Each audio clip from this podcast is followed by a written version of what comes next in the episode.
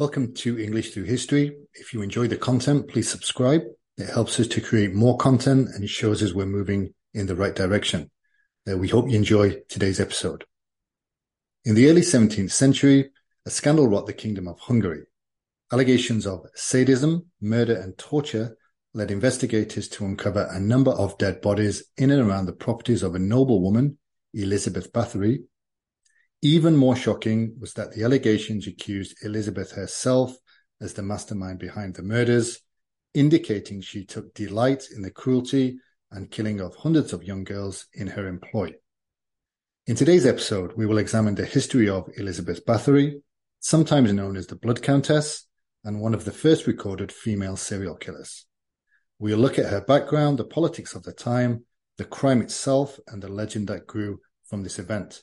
As always, we'll look to dispel any myths. Born on August 7, 1560, into the esteemed Bathory family in Hungary, Elizabeth grew up in a world of privilege and power. Her family contained bishops, prime ministers, king, and esteemed warriors. At the age of 15, she was married off to the son of a baron, who later became a prominent commander against the Ottoman forces. They had children, and as shown by the legal records of the time, she was a prominent financier of the war effort, a patron for her servants, often writing on behalf of them. She was also a fan and a patron of the arts and literature.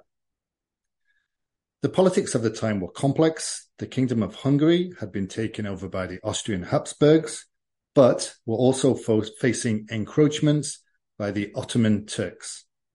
The kingdom itself was multi-ethnic, but also multi-religious. Various types of Christianity were present, due in part to the European Reformation, but there was also a type of ancient paganism that was still practiced by the peasants.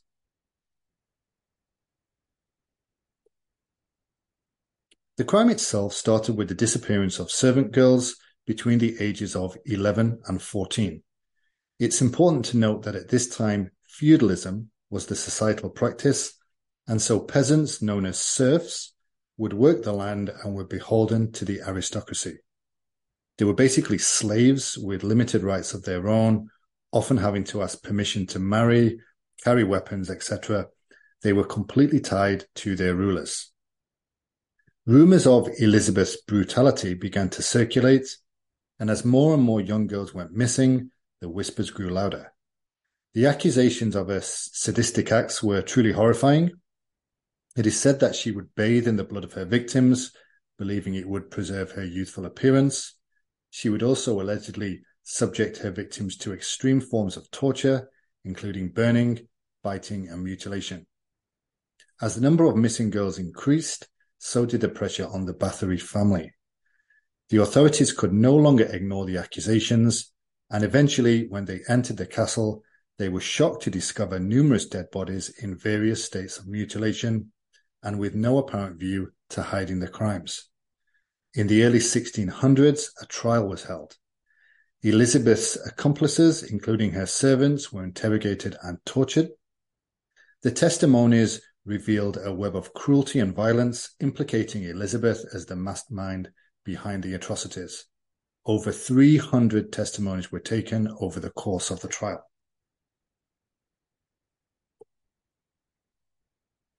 Elizabeth blamed her servants for the crimes, but no one believed her. The amount of evidence was overwhelming, and it would have been impossible for someone in her position to be oblivious to what was happening in her own estates. She was eventually found guilty, as were her servants. As a noblewoman of influence, the authorities were at a loss as how to punish her. Eventually, she was imprisoned in her house and died 4 years later. Some later historians believe she was falsely accused. Her position and her influence meant many nobles and even the king himself owed her great sums of money. If convicted, her estates and finances would be taken away and her debtors cleared of any future payments. This was not an unreasonable theory, but the evidence itself doesn't really hold up to that being a factor. The overwhelming number of witnesses, the physical evidence found, and crucially, a very well-documented and ordered trial means this conspiracy doesn't really hold much weight. The legend of Elizabeth Bathory has grown exponentially since her trial. Embellishments of her crime and the shocking nature of the evidence has led to mutations of her character. The interest in horror fiction in later years has helped to grow this legend. Novels like Frankenstein, Dracula, and the Grimm Brothers stories all contain inspiration from this crime. For example, in the story of Snow White, the queen is based off of her character. The concept of an evil female aristocrat was a wonderful source of inspiration for many fiction writers. Her connection to vampirism came in the 1930s.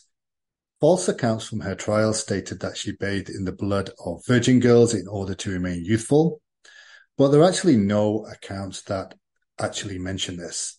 The fact that most of her victims were young females probably gave rise to this conception, but the likelihood was that most of her servants would have been young girls, so it was more likely a matter of convenience rather than choice.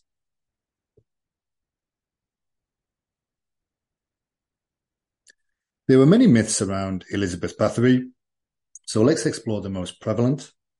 The first one is that she killed over 600 young girls. The reality is all her victims were young girls, but the exact number is unknown. The number 600 came from a testimony from a child that stated that figure and claimed that Elizabeth kept a diary of the girls that she'd killed. This diary was never found, and the number of bodies found in her castle were much smaller than this. Something between 60 to 100 is anyone's best guess. The second myth is that she was a kind of sadistic vampire who relished the torture of young girls. Now, obviously, this one is a little bit more difficult to disprove, and her mental state cannot be examined. However, from testimonies and accounts from her co-accused and witnesses, it appears that she would fall into violent rages in times of great stress and commit violence suddenly and without warning. Then she would ask servants to remove the bodies afterwards, quite calmly. As mentioned previously, any connection to vampirism came much later and actually has no basis in what was found at this time. So in summary, we know that Elizabeth was more than likely responsible for multiple murders of young girls in her employ.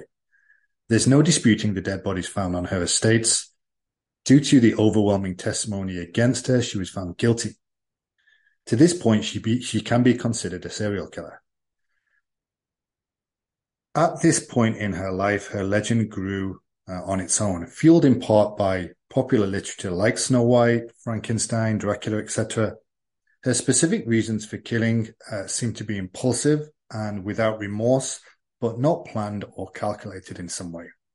Her later characterizations, Blood Countess, Vampire Queen, etc., are all stemming from a fictionalized persona and have no basis in the reality of her crime. There may indeed have been a conspiracy against her, and like with any good conspiracy, it's almost impossible to disprove it. But by all accounts, the trial was fair, and there were extensive records kept that do not indicate any conspiracy at this time.